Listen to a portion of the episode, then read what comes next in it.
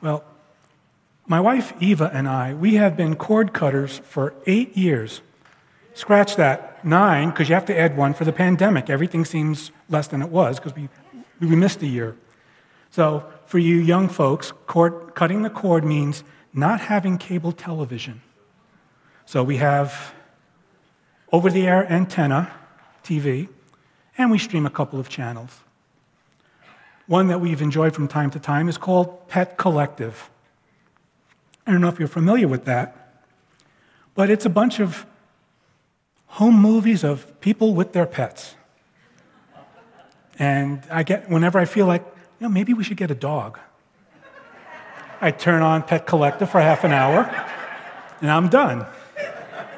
One of the things that I noticed in watching these videos that there were common themes. The dogs in these videos were very loving, they were very caring. The, the dogs would nuzzle up to a little kitten or a, a sleeping child, and it was very tender. If their owner, whatever their owner was doing, their owner fell, the dog always came running up to the owner and jumped on him to play. Oh, you're at my level, you must want to play. And that was clip after clip after clip. This was a common theme of dogs in these videos. Uh, in contrast, were cats.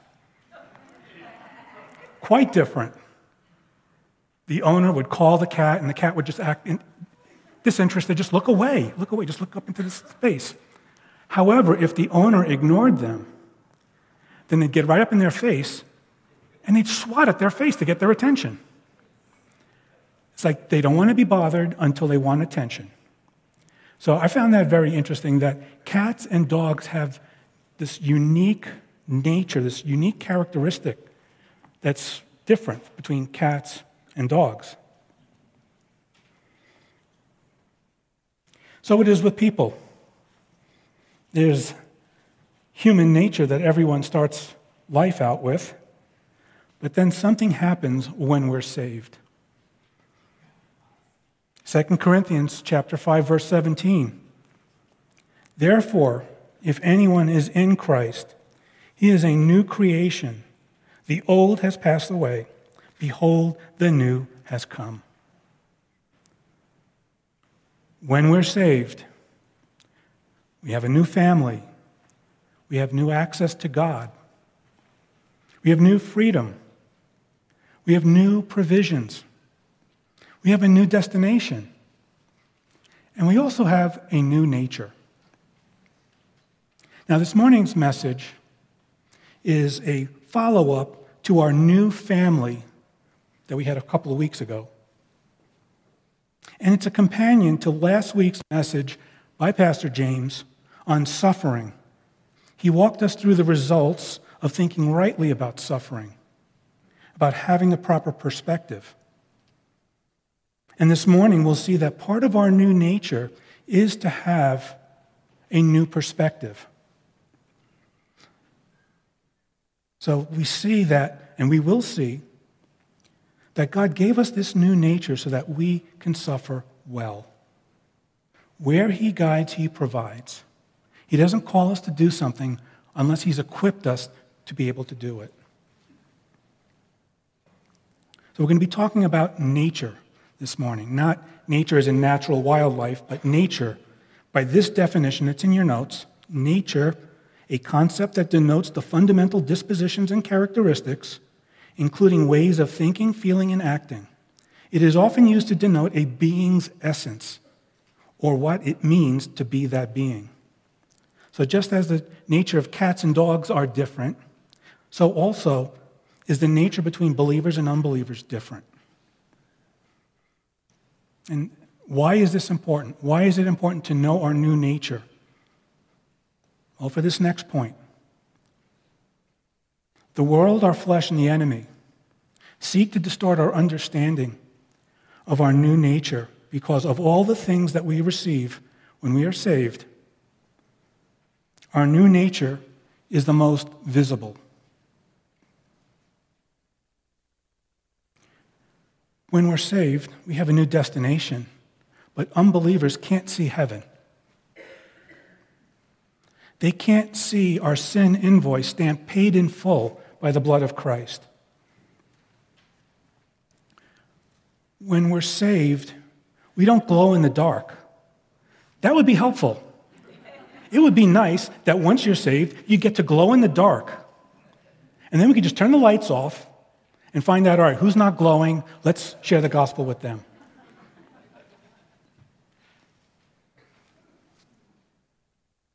It's only our nature. It's what we think, say, and do, the outward expressions of those things that they see. And that's why those three groups want to distort how we understand our nature. One of the greatest demonstration that God exists and he saves is our living our life in our new nature. Our new nature is not natural but supernatural. It's not the result of genetics. We all know because of the curse, we're all cursed. The original fall, sin is in our bodies. So our new nature is not a result of that, it's supernatural. And when we have a distorted view of our new nature, we behave in ways that don't properly reflect God's character life is more difficult for us. And we're not effective for the cause of Christ, which is to share the gospel. Romans 6, verse 4, it is written, We were buried, therefore, with him, Jesus, by baptism into death, in order that just as Christ was raised from the dead by the glory of the Father, we too might walk in newness of life. So, before we get to look at some of the components and characteristics of our new nature, I thought it would be helpful to look at some basic truths about that nature. The first is if I am saved, then I am currently a new person. I'm not becoming new, I'm currently a new person. Our new nature is a result of justification. At that moment, we have all of the components of this new nature. From that very moment, the rest of our lives is learning about this new nature and a learning process of how to live from that newness. That's called sanctification, growing in Christ likeness. Our Sunday morning class, Explore Discipleship, helps examine this new nature and the various components. We've just finished week 10. We've got two more to go, Lord willing. Now, we don't receive this new nature piecemeal. It's not an installment plan. It's not like, oh, today I'm getting my new attitude. Next month, I'm going to get my new priority. It's not like one of those subscription gift boxes. Anyone get those monthly subscription boxes? You can subscribe to a, uh, to a particular theme of a box, and if you, if you like chocolate, you subscribe, and every month you get a different chocolate that comes in a box. Well, our new nature is not like that. We get all of our nature in its, in its totality at the moment we're saved. And it's a matter of living life out to understand how we live in that new nature. Next, my new nature can't be taken away. Once the Lord gives us this new nature, He doesn't take it back. We can choose to live in this new nature or not, but we still have it. Even if we're not living in it, we still have it. So there's no excuse. The newness of this life doesn't decay over time. It's not like a pair of new shoes that you buy today and then a year from now they're not new. It's an unchanging state. This newness of life is in contrast to our life before Christ. It is an unchanging state. Our nature is not going to expand or contract, it remains unchanged from this point throughout eternity.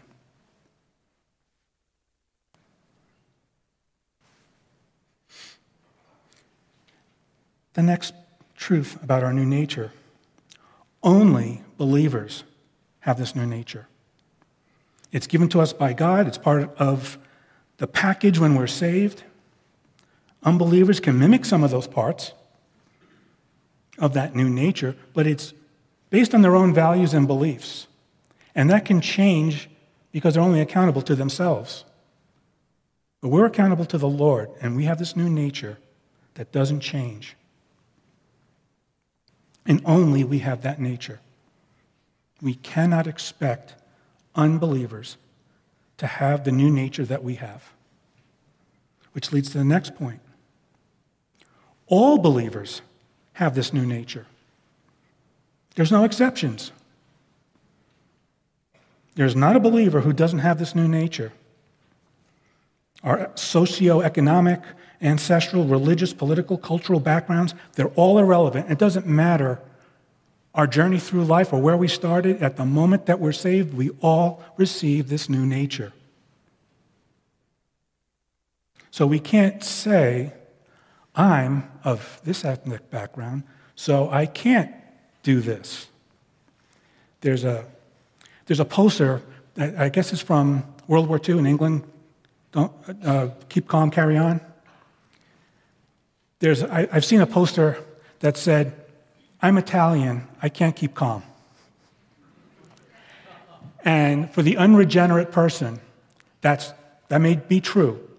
But for those of us who saved, who have this new nature, we don't have that excuse because we have a new nature. It doesn't matter what our upbringing is, it doesn't matter what the, the culture is. We belong to the Lord, and He made us a new creation. It reminds me of a, a dear brother who was a long-time member of this church who recently went home to be with the Lord. And he was born and raised in Philly.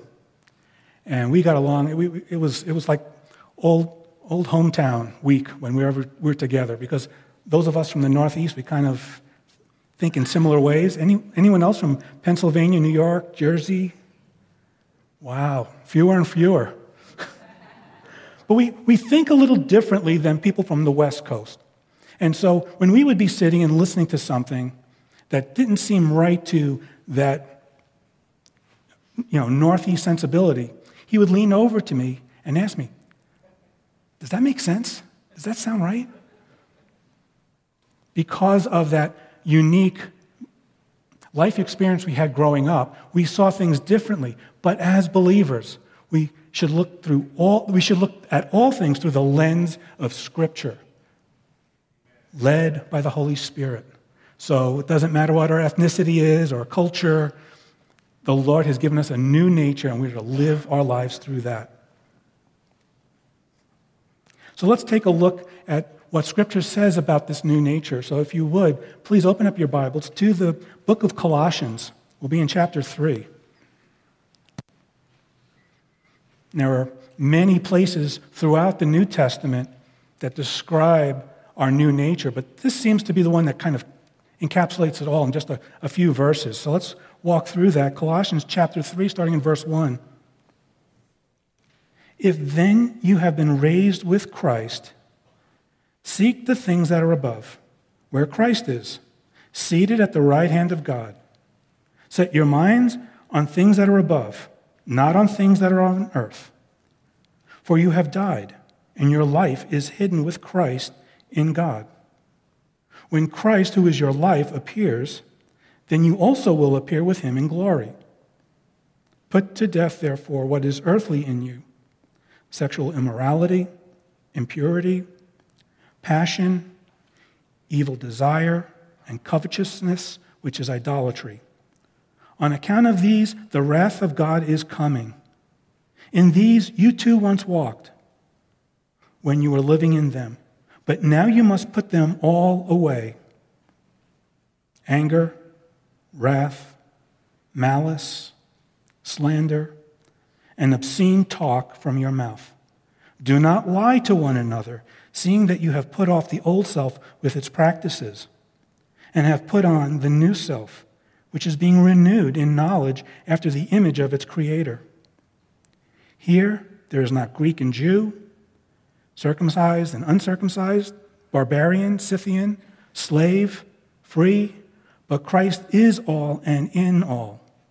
Put on then, as God's chosen ones, holy and beloved, compassionate hearts, kindness, humility, meekness, and patience, bearing with one another, and if one has a complaint against another, forgiving each other as the Lord has forgiven you. So you also must forgive. And above all, put on love, which binds everything together in perfect harmony. And let the peace of Christ rule in your hearts, to which indeed you are called in one body. And be thankful. If you are inclined to write in your Bible, I would encourage you to underline the word thankful. Verse 16 Let the word of Christ dwell in you richly, teaching and admonishing one another in all wisdom, singing psalms and hymns and spiritual songs with thankfulness in your hearts to God. And underline the word thankfulness. Verse 17 And whatever you do, in word or deed, do everything in the name of the Lord Jesus, giving thanks Yes, underline that one too. To God the Father through him. What a wonderful picture the scripture paints and explains to us what our new nature is supposed to look like, what, what it looks like in words and in actions, and contrasting that with the nature of the world, which, when we were not saved, participated in. We have been set free from the shackles of sin and punishment, but we also have a new nature that defines us.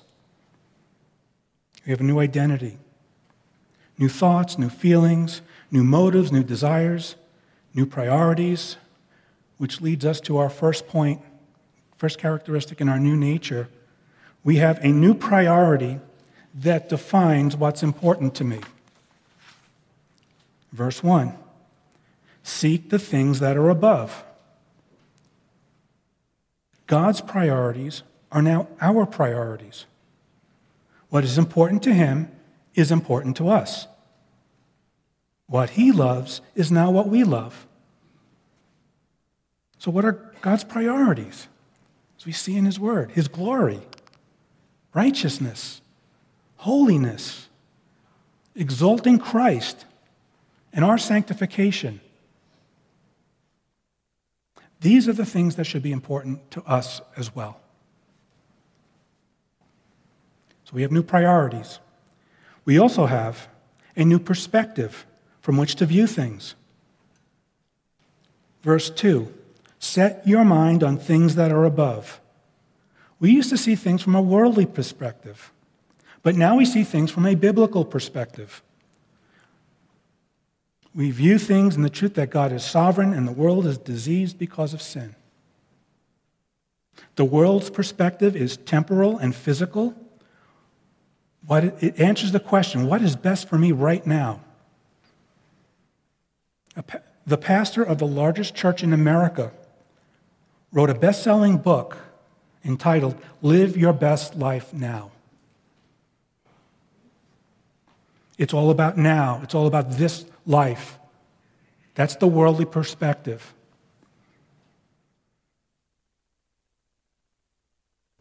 But the truth is, those who die abiding in Christ, for those, this world is the closest thing to hell that they will experience. For those who die in unbelief, this life, this world is the closest thing to heaven that they will experience. Our best life as believers is not now, it's in the life to come. That's a great place for an amen. But that's the truth. This is not our home. We have a new nature and a new destination. Our perspective is eternal and it's spiritual. We look to see how God is working and how the things that happen fit in with his priorities. That's that perspective. So we have a new priority, a new perspective. We also have a new secret that is hidden from others. Secret. Verse 3 Your life is hidden in Christ. People who knew us before Christ no longer know us, not the new us.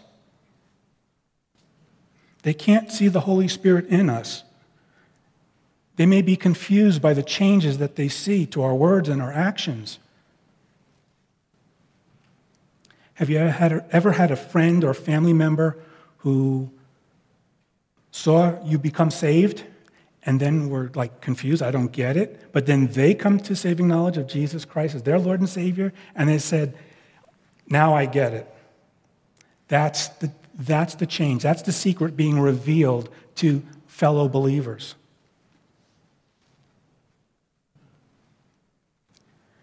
But we shouldn't only just share the gospel with unbelievers.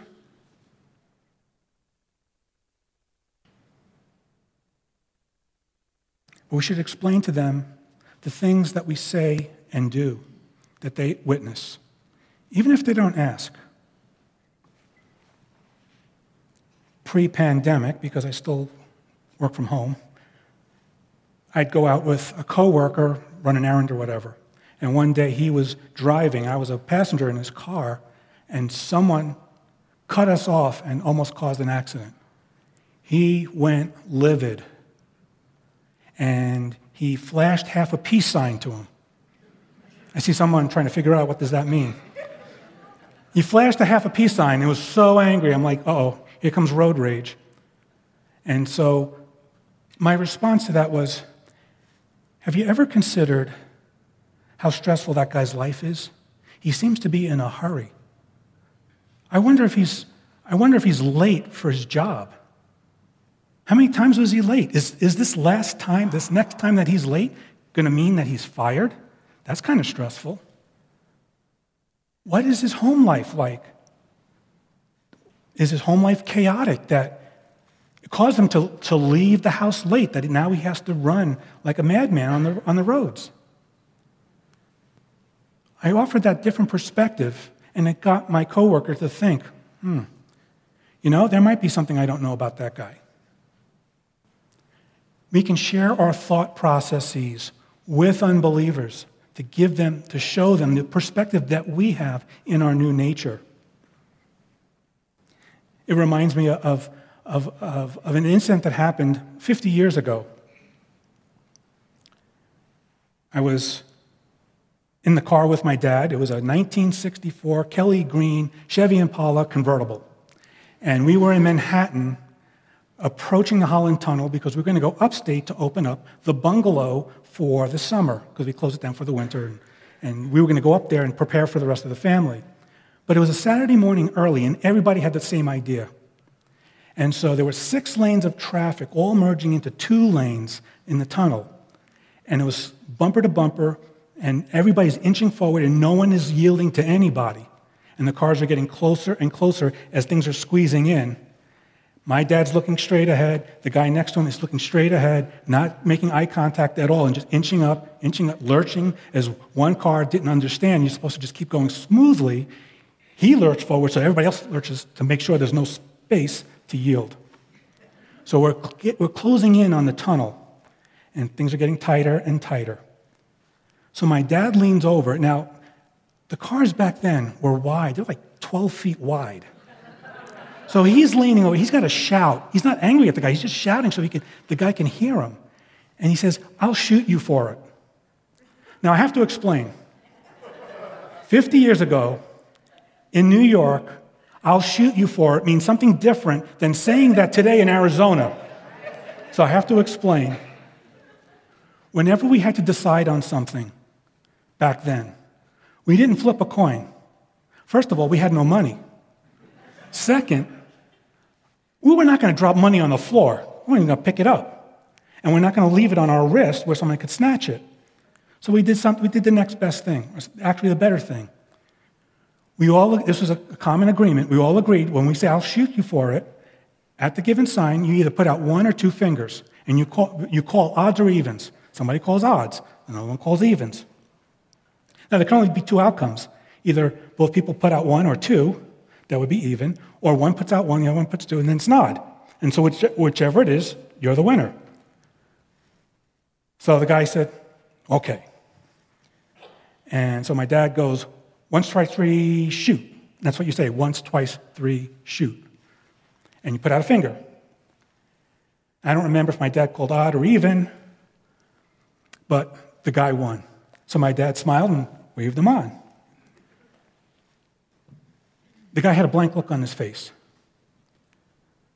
And then that blank look melted into a smile. He burst out laughing and he waved my dad on.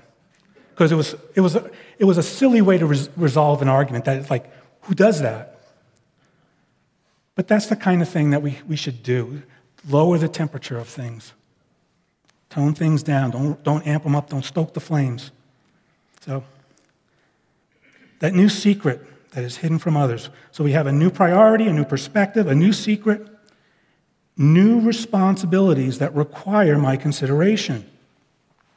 Verse 5 Put to death what is worldly in you. And verse 8 But now you must put them all away. Before we were saved, we didn't care about sin, except we didn't want to get caught. Really, that's what it is.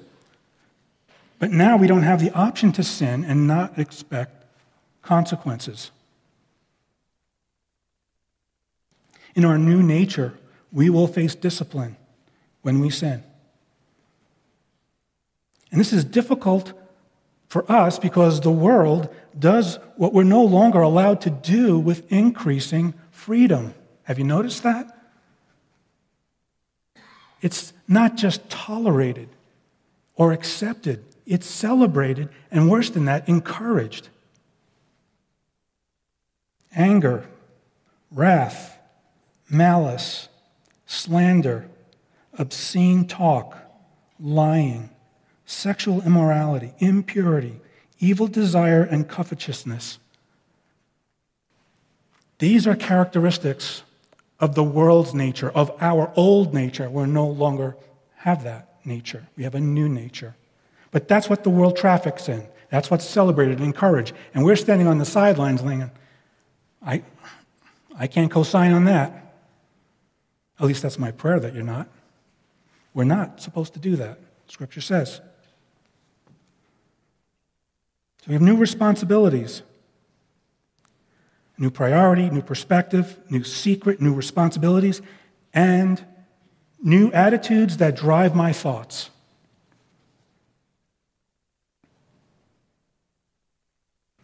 Verse 12 says, compassionate hearts. Our first response to someone in discomfort is compassion.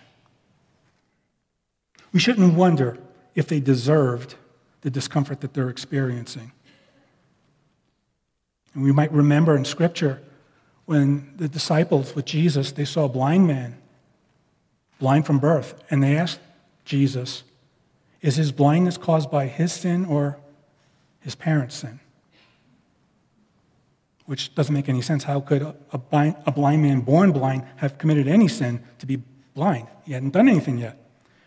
But that looking for fault, looking for some justification, explanation as to why suffering that discomfort we're not to have that heart. We're supposed to have compassionate hearts. The world thinks in terms of payback. We're to think in terms of grace. We also see in these verses humility. We're to think more highly of others than ourselves. We're not to try to get our way at the expense of others. We're to be considerate of others. We're also to forgive.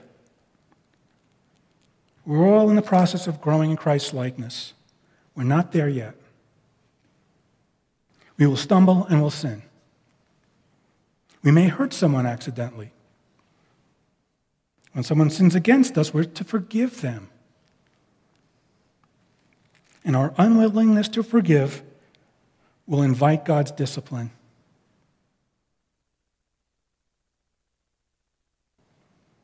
Patience. We're called to be patient. That's part of our new nature, to be patient. It's a form of humility. When you consider what patience is, it is a form of humility. It's waiting on another's timeline, timetable. setting aside how long we think something should take, and allowing them to take as long as they feel it's needed to take.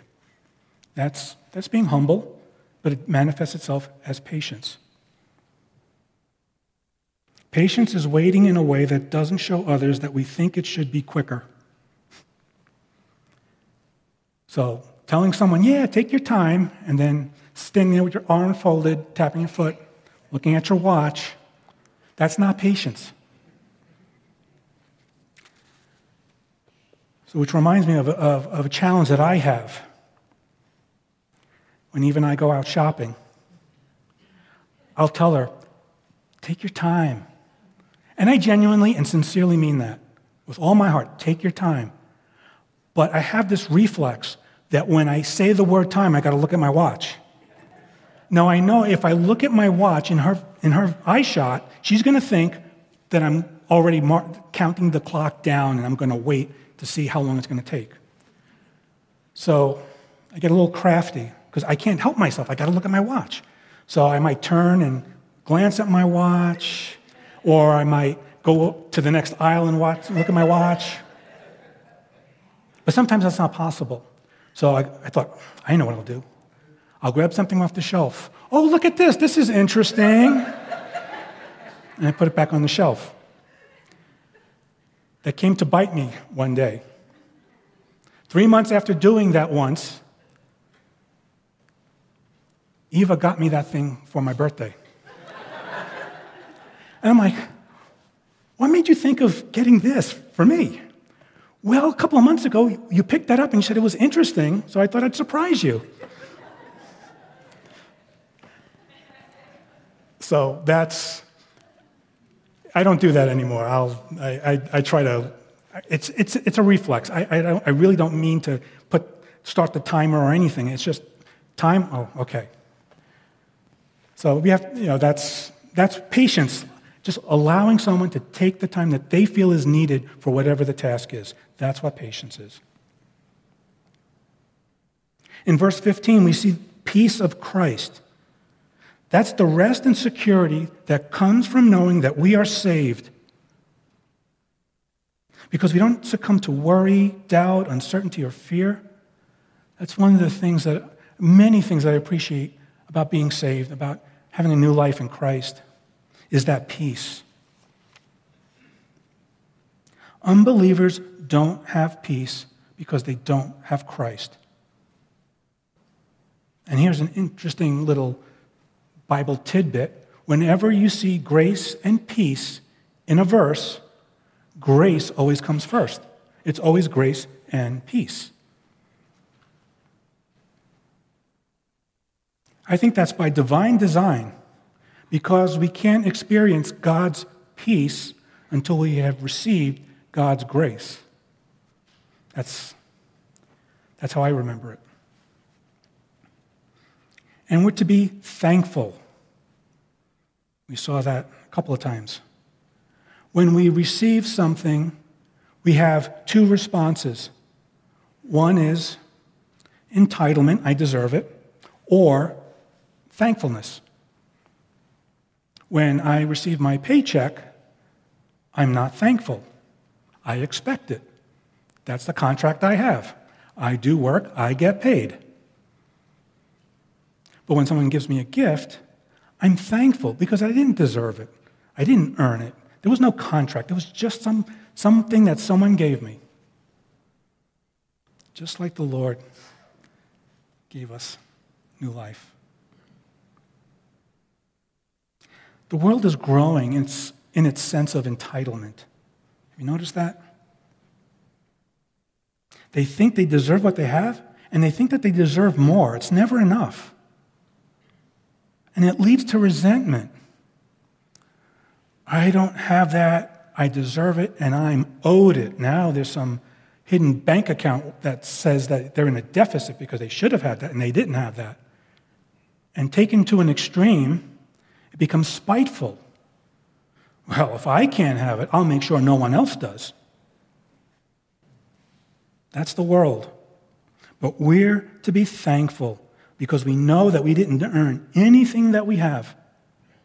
All the things that we received when we repented and believed are gifts. Even the faith to believe is the gift. We had nothing, and the Lord gave us everything. And we saw that in verse 15, 16, and 17. Thankfulness is, is listed all throughout Scripture. Thankful. Be thankful. Gratitude is the attitude that sets the altitude for living. The more grateful we are to the Lord, the more we can see his blessing and abundance in our lives. So we have new priority, new perspective, new secret, new responsibilities, new attitudes. And we also have new actions that drive my behavior. Actions should be the outward expression of our attitudes. So basically, the things that are listed under act, attitudes and actions can fall under both, because one flows to, from the other. In verse 12, we see meekness, attitudes and actions under control, toning them down to match the occasion. An event can evoke a strong emotion, but require a gentle response. That's meekness when an event triggers a strong emotion but requires a gentle response, and we do that, we are demonstrating meekness. We look to lower the temperature of the situation, just as my dad did in merging in the Holland Tunnel. We see kindness in the list. Have a good and benevolent disposition towards others we are to have a desire to do good to others and act on that desire. It has to result in action, not just, oh, I want, it'd be nice if I did something nice for that person. No, actually go do it. The world says that they'll be nice to the ones that are nice to them. It's transactional. Our kindness to others does not depend on anyone else. It doesn't depend on how they treat us, what they've done, or what they haven't done. We are to be kind.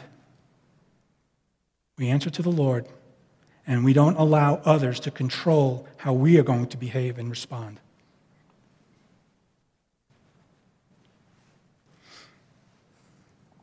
Verse 13 bearing with one another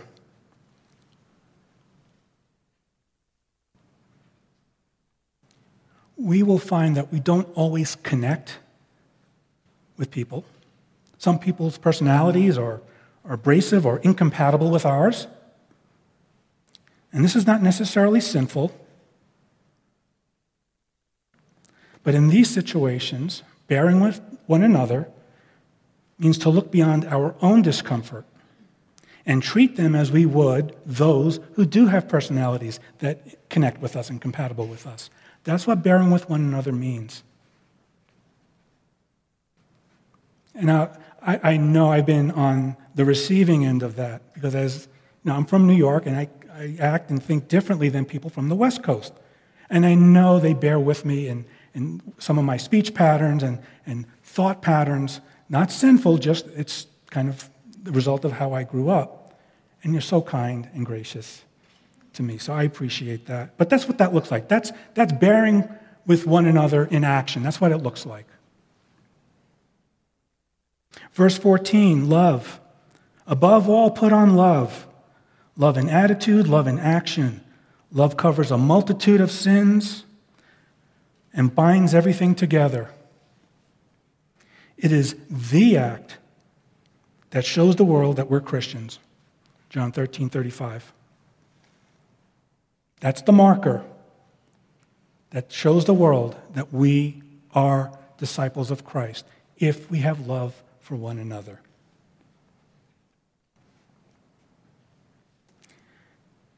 And in verse 16, we see the word of Christ. Let the word of Christ dwell in you richly. Let. That means to allow. We can read God's word and resist what it says. We can. But we're to let God fill us with his word, fill our thoughts, and drive our actions. And then we're to teach others what we've learned and practiced. That's why we disciple faithfully and equip continually here at Canyon. That's why we do it. To let the word of Christ dwell in us richly. So, new priorities, new preference, uh, perspective, new secret, new responsibilities, new attitude, new actions. Last on this list, but not least, new power to live in this new nature.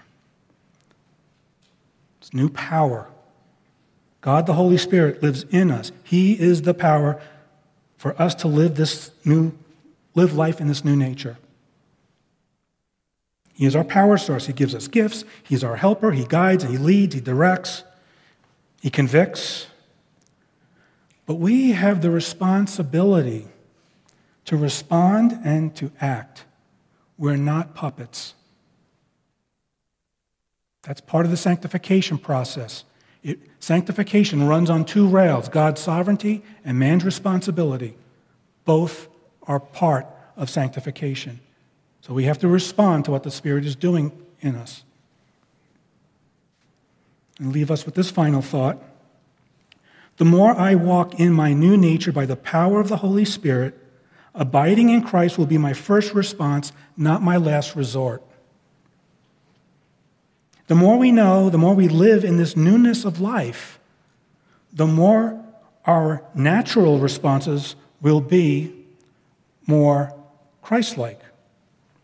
They'll be less deliberate, they'll be more instinctive. You may have noticed something about this teaching outline this morning. It uses the singular personal pronoun, I or my in contrast to our new family, which is collective. Our nature is personal and unique to each and every one of us. We have the same nature because we have one, the same spirit in us, the same salvation. But your new nature and my new nature look alike, but that's my nature and your nature, and we all have to live out our lives in that new nature. We do that together sometimes, but we're all responsible for living in the newness of this life. It's personal. If there's anyone here this morning who doesn't have this new nature, who is living life in this world that's getting colder and harder and darker, more difficult, and feeling helpless and hopeless, I want you to know you can have a new nature, completely new. It doesn't matter what your history of sin has looked like, what your life looked like before. Many of us have stories that would make your hair stand on end if you had hair. But no sin is beyond God's grace and forgiveness. That's another place for an amen. But if, if, you are, if you don't have the new nature and you would like to know more, please come and see one of us pastors. We'd be, we would be thrilled to explain how that can happen, how you can receive that new nature. And for the rest of us, please agree with me in prayer. Heavenly Father, thank you so much for the new life we have in Christ. We have a new nature. Not just that our sins are forgiven and paid for, which is absolutely the most important thing for us, is that we won't face your wrath, but you've blessed us with blessings upon blessings and given us a new nature among all these other things that you've given us. And Lord, we desire to represent you well amongst lost and dying people.